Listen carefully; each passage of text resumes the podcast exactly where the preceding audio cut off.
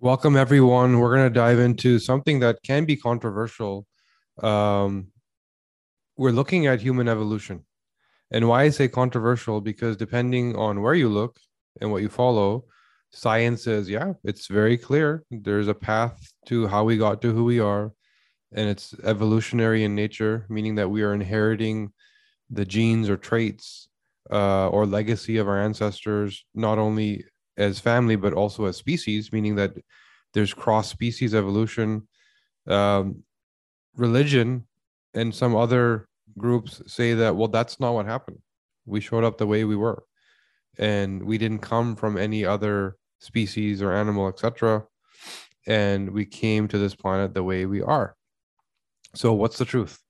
Well, it's not only did we evolve and is there proof of it, but it's also are there different ways that evolution could have happened? And we're gonna, by the time we get through this, you'll understand a little bit more about what I'm thinking and what we're saying. Um, for example, the belief right now is that evolution is linear, that we today are the best that this planet has ever seen. We started from something lesser, and you can go back however many billions of years you want, and that continued to progress into who we now are. So that's the belief that there's this upward trajectory of evolution and we keep getting better and better and better and in the future there's also going to be our you know our lineage our progeny that will be better than us is it possible that evolution or this uh, changing you know species is more cyclical. Maybe it doesn't continue to go up in a line. Maybe it goes and there's a plateau and then there's a replacement. Maybe there's something else altogether that happens and that's what we're going to explore here today. And the really cool thing is that there's hints in our dna there's clues that are telling us what happened. Uh, there's still science that needs to be applied to it uh, there's still sort of adoption and belief that needs to be spread but i have some thoughts here on what our dna is saying so first of all we do see evolution in animals. It's clear that there's things going on and future generations adopt, learn, change from their ancestors. And I put out a post once on social media about how elephants are being born without tusks. So, what's going on there? The elephants without tusks are the ones that are not being hunted for their ivory. And so, as an evolutionary and uh, sort of you know safety of the species um, function, the next generation is being born without tusks. And it's the parents or ancestry without us who survived to begin with. They weren't hunted, so they're passing down their genes. So we do see evidence of next generations changing because of what the current generation experienced. You can't deny that certain genetic code is passed on and things change. Meanwhile, I don't think the question has to be so broad that is evolution real or not. It could be, hey, we've seen evidence of evolution in animals or plants, but does it happen the same way in humans? Maybe it's a different question. We know, and I've said this before, that around 200,000 years ago, we changed. And what do I mean by that? I mean that there was some occurrence of who we became versus the species that was there before us, the primates, that should have taken millions of years if you're going down the evolutionary path.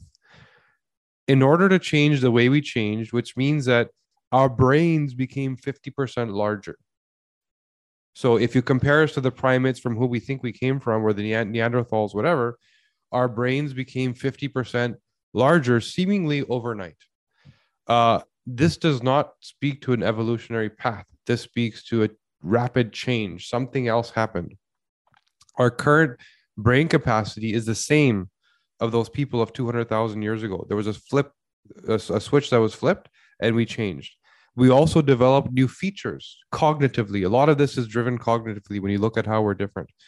you know our our neocortex became a lot larger which allowed for certain traits and certain activity um, there's certain human features that appeared seemingly overnight again at that time around 200 to 250,000 years ago so we then start to ask how did this happen at the same time you know what changed and there's science that speaks to this so there's plenty of published research out there that talks about how things change at that time and what actually happened, which doesn't speak to, again, a long term evolutionary roadmap versus a rapid change, some form of intervention.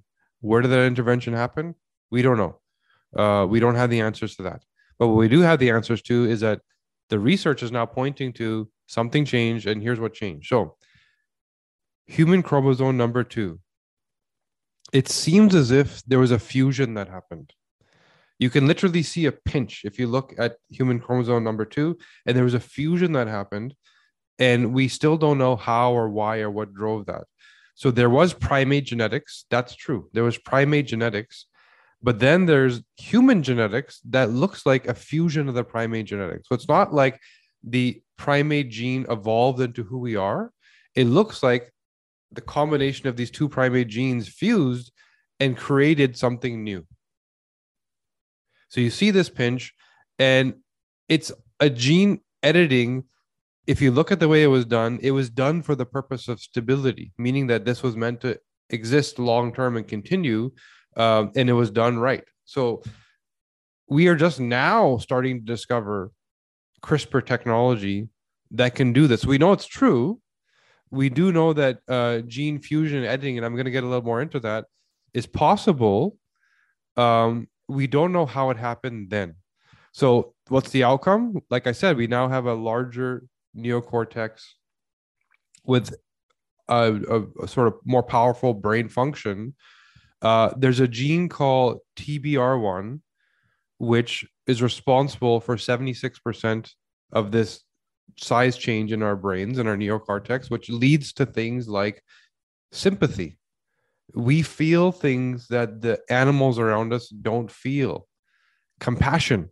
So we can actually treat people in certain ways or understand or come to them, come to them with sympathy or empathy and have this compassion about us that you don't see uh, in other animals. Emotions in general. So the way we feel, the way we filter this uh, this experience that we have through feelings is unique to us and unique to our brain capacity. The the huge number of emotions and the variability and the nuances and how we can feel is unique to us. If you look at something like a reptile well they have in the serotonin gene which we also have this reptilian response where they don't have a maybe they have a fight or flight. There's 100% safety snake is sitting on the ground and then attack. And there's nothing in between. There's no consideration. There's no i don't feel right. There's everything is good and then snap and attack. So obviously humans are evolved way beyond that. We can have many layers of emotions in between the safety and that decision of it's time to attack and it actually takes a lot to drive us there. We do have reptilian genetics in us in terms of that reptilian response that serotonin response that ultra sensitivity to stimulus and stimuli that may cause us to react to certain things. But in general, we can feel all the nuances in between. So we now look at that and we also see that we don't know what we look like before. We know that bef- we we also know that this fusion, what we're talking about, never happened before. So this one point in time, this 200,000 years ago when this happened to us, and ever since then, it also never happened again. So this very unique nuance of evolution, which is this ongoing ladder of continued improvement, versus a very purposeful change where these chromosomes were fused. We still don't know how it happened, which created a ripple effect of this uh, cognitive um, power, namely the neo- neocortex expanding in size, you know, a 50% larger brain, which leads to capacity computing power, um, and certain genes that are driving this in us, like, uh, namely that TBR1 gene. So again, we don't know what like what we look like before. We don't know um, if this has ever happened, and we haven't been able to find any other case of this in history, and we also can't find it ever happening again. So, very unique circumstance where this happened. So, the interesting thing about this fusion is usually what happens is some of you have heard of telomeres. So, telomeres are these sort of caps to your genes, and you can actually use your telomeres to understand your biological age. If you have been abusing your body, if you have been, you know, under toxicity, stress, lack of sleep, the things that lead to aging, outward aging that you can see, well, you could actually measure your telomeres. There's tests you can do, uh, certain blood tests that will tell you how worn down your telomeres are. There's literal end caps to your DNA that are meant to be that sort of rubber or bumper that absorbs all the damage. That's usually where these changes happen, right? You'll see evidence of sort of a cut, slice, fusion connection. Uh, that's naturally what our genes will do. But this fusion that happened 200,000 years ago happened right in the middle. It was a splice. So you literally see a pinch connection and a splice that puts them together, which again, today we are just starting to utilize CRISPR technology for this purpose. And we have not yet to date done this in humans. And in fact, we're struggling to do it in animals. There's isolated sort of jurisdictional products that have been done. I, I know that about two years ago, maybe a year ago, uh, FDA approved a trial for some condition of the eye where we were able to splice and edit and fix this particular localized problem, but head to toe adoption, where you are now a different version of yourself, your genetic code and every one of your 50 trillion cells is now different. That we have not accomplished. Uh, but this is what happened to us. So again, uh, we did change. We certainly changed, but we did not. If you look at things the way that we look at them for 200,000 years ago, and you apply what evolution is meant to look like, we haven't done that. So there was a rapid change overnight, and then we continue to then be those people and of the genetics of 200,000 years ago. So that's what we see. Another area we see it, uh, human chromosome number seven. So the FOXP2 gene uh, has been completely stable for 75 million years. You see it, you go way back. It's of, you know, uh, call it primates, Neanderthals. You go way back. Um, we then somehow created this new SNP in the gene. Uh, and that SNP made it possible for our brain to connect with our tongue in a way that created complex language. So this just happened again at that same time. So at the same time where this fusion happened, where you connect these two primate genes, and all of a sudden you have this human chromosome that looks different. Um, we also had this happen where there was a stability created around this particular gene SNP that allowed us to speak the way we speak, to develop language, to sing.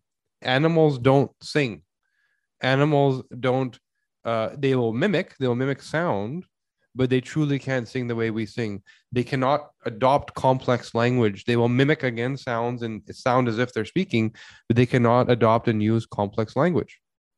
So this also happened 200000 years ago at the exact same time. This rapid change uh, which was not adopted from any particular species prior to us again it was like a switch that was turned on at that time so, how do we know this is true?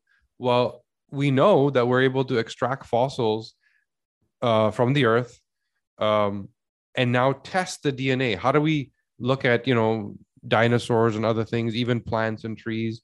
We have the ability to look at old DNA and understand it. And we know that when we look at DNA of that time, there was this change, and prior to it, it was completely different. What we don't see is 200,000 years ago, all of what I'm talking about, and then maybe three, four, 500,000 years ago, some slight path towards that, or a million years ago, some changes towards that. We don't. What we see is a completely different picture pre 200, 250,000 years ago and post. Again, a change, not an evolution. So, do we then not evolve? Well, I mean, I myself talk about warrior genetics and I myself talk about how I am like my ancestors who lived in the Middle East under high levels of stress. And so I adopted what's called warrior genetics. I thrive with reward. I, I strive and drive myself with seeking reward and winning and challenges. Um, and that is very clearly inherited from my ancestors. But it's not what we think to be evolution, meaning my ancestors, my ancestors didn't change me. My ancestors gave me certain versions of genes, which their predecessors also had the options of three versions. So the DRD2 gene, which determines how well you bind dopamine, there's three potential outcomes for that gene. You know, slow, medium, fast. How how well do you we look at the alleles of A and G, and is it AA, AG, or GG? And you can then determine to what degree do you bind dopamine? How how dense are your receptors? So again, that's not evolution because you didn't change something. You didn't change somebody's dopamine levels.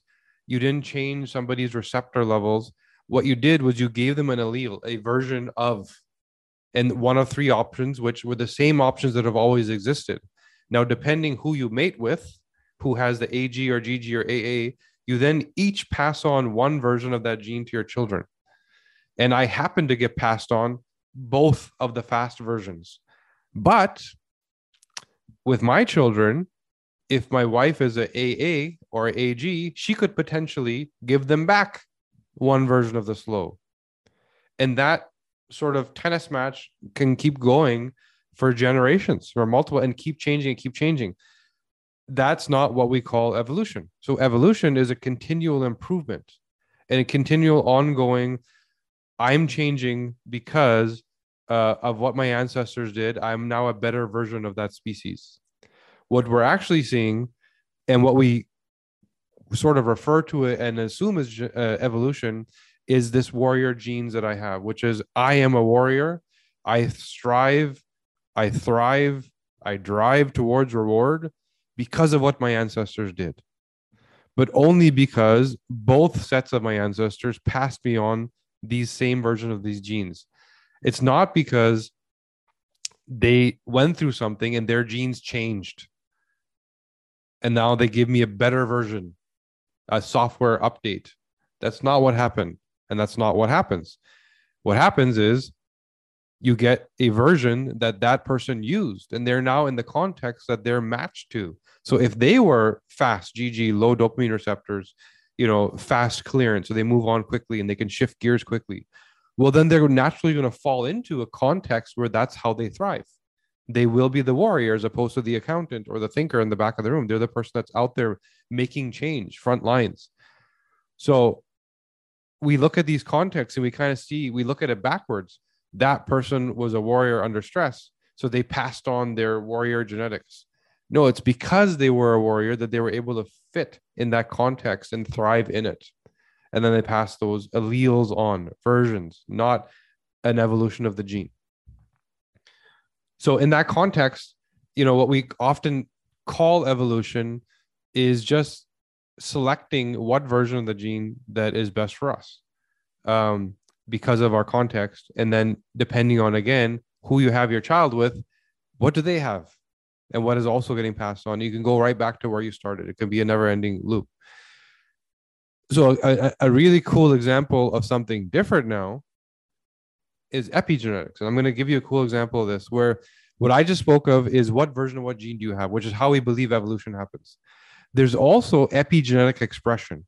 So how do your genes actually express and if you can pass that on to your children, then did they evolve? Did they change? Are they a new version of themselves?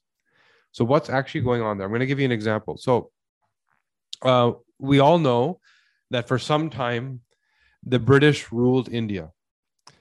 The British, if you if you look at it in today's terms, and this is shocking, and most people don't hear this, but there was approximately forty trillion dollars adjusted for today's dollar, uh, taken from India, forty trillion dollars of assets stolen, right, by the British through the British uh, India Company. Uh, but if you think about that amount of wealth, I don't know where you can compare today, but India was the richest country at the time, largest economy in the world.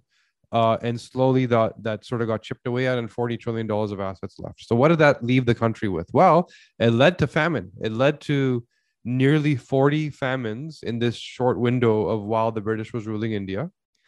So people went from living this life of luxury that the world hadn't seen to being constantly struggling with even finding food.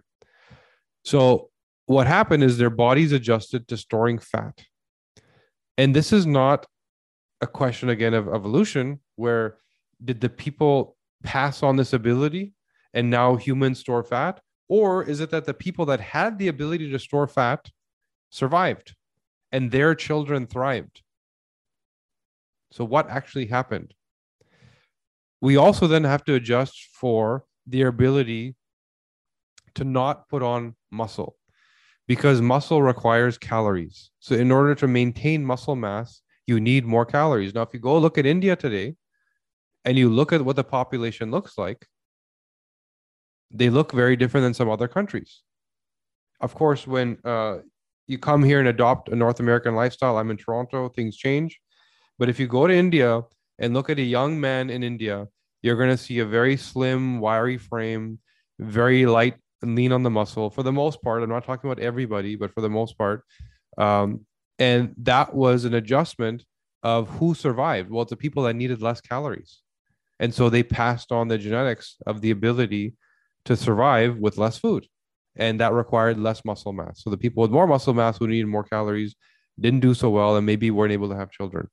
So again, it's not a question of uh, people changing as a uh, as an as a civil as a sorry a, as a genotype, but more as that genotype is what passed their genes on. So that leads to what we see as evolution, meaning that now all of a sudden this population is different, entirely different. This one pocket is now prolifer- proliferated and become the majority because that's who was able to survive in the context that they were in. So it's not that everybody received these genes, is that those people had children and those people passed their alleles on. So we also find in Indian people the epigenetics of trauma because of so much struggle and pain and hunger that happened for so many decades. And so in the epigenetic code, and this is different different than genetics, you see the expression of trauma. You see that there's a lot more metabolic disease in South Asian people. And so what we see is that the need to fast and the need to have less calories is how this population now thrives. And so fasting is a big part of the culture. Uh, low calories is a big part of the culture. And again, until you leave the culture, but decadence is also still a big part of the culture.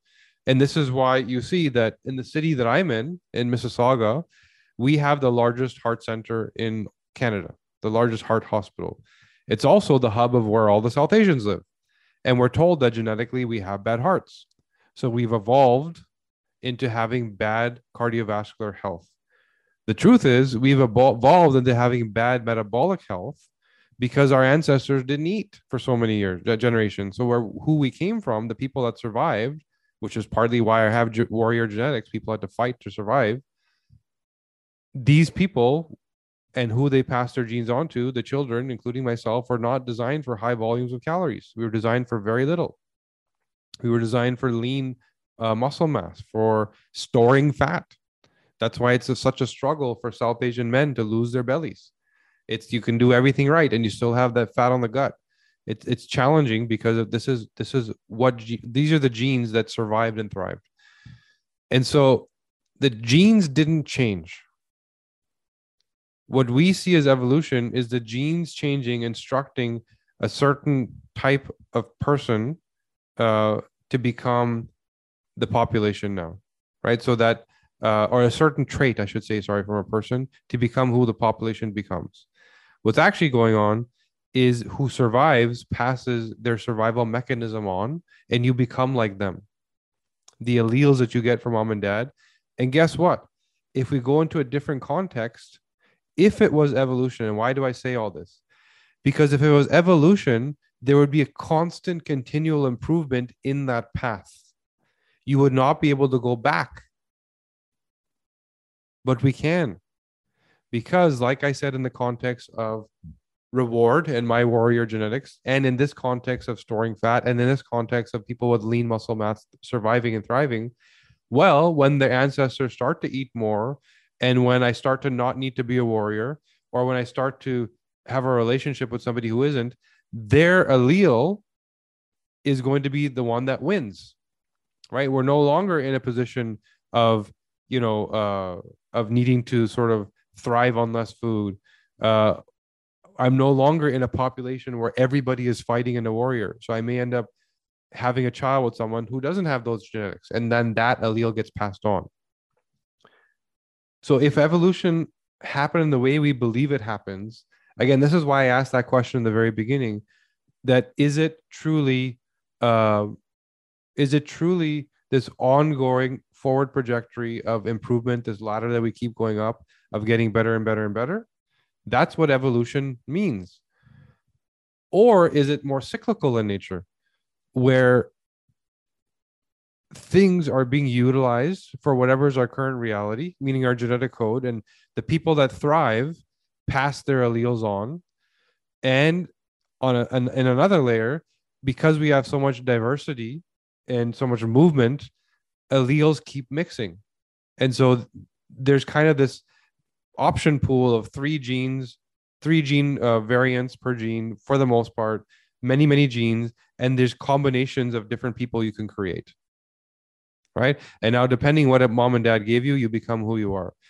So if you look at this, much bigger picture, let's let's let's go like, you know, 10, 20,000 foot view. How cyclical can this get? Uh, when you look at little clues that we have in history. You look at the Sphinx in Egypt. Uh, the Sphinx, as everyone knows, is that famous, you know, tourist attraction where there's a cat-like body with a human face. And we think that this happened a couple thousand years ago when the Egyptians were powerful, and we believe that's when the pyramids were built by the Egyptians for whatever purpose. We're still trying to figure that out. The level of perfection that they were able to work at, we still, as humans today, can't do that. Um, then you start to think, okay, there was this constant evolution. You know, Egyptians were who they are, and we became a better version of them because we become smarter and better and faster. So, meanwhile, when you look at the Sphinx, there's an anomaly that is known by historians, but we don't talk about because there's no explanation that fits science and the current scientific narrative. And again, there's more clues that point to the type of stuff we've just been talking about. When you look at the Sphinx, the wear and tear around the base is water damage. The Sphinx is sitting in the middle of the desert. The last time that there was water to that degree was pre uh, 10,000 years ago, probably closer to 20,000 years ago. In fact, it's believed there was an ice age that maybe wiped a, a population out. So then this begs the question well, if there was, if the Sphinx existed when water damage was possible in that area of the desert, well, that means they were there between 12 to 20,000 years ago. Prior to the peak of that Egyptian civilization that we now know of. So, who built the Sphinx? And is it possible that there was civilization on Earth that was more intelligent than who we are today? Because they did figure out how to build pyramids that we cannot figure out today. They did figure out that with perfection, when you got to the top, that all that peak was optimal. Those stones that are the size of buses being placed in outmost like optimal perfection that we can do today. We don't have the tools to do that today. So was there or were there people prior to us that because we believe that evolution happens in an upward trajectory there's a ladder that we keep climbing can it happen more cyclically? Is it possible that there was people that existed 20,000 years ago before the ice age that were far more advanced than us in technology? They were able to do things like build pyramids that you found we find them in different places of the world. They're you know in south america they're in egypt. They're now being found under grass mounds that have been completely covered by forests. Um, and how why and, and how did this happen? And the really cool thing, just to dive into this, we're, we're moving away from DNA, but if you look at that time where the Sphinx Sphinx was, and if you look at uh, astral maps or the stars, uh, and you calculate back to about 10 or 12,000 years ago, the Sphinx actually would have been facing a uh, it would have been facing an exact constellation that actually mirrors this sort of lion-like image. It would have been literally facing. It doesn't do that today, by the way. It doesn't do that 2,000 years ago. Also, at the time of the peak of the Egyptian population. So there's these clues that point to perhaps we don't evolve in a straight upward ladder. Perhaps it's more cyclical. Perhaps something happened 200,000 years ago that caused a change, like we discussed, that we no longer, or I even shouldn't even say we, that a population was no longer like who it was, or we appeared and got engineered into who we are, or there was some kind of rapid conversion. Again, the why and how we don't know.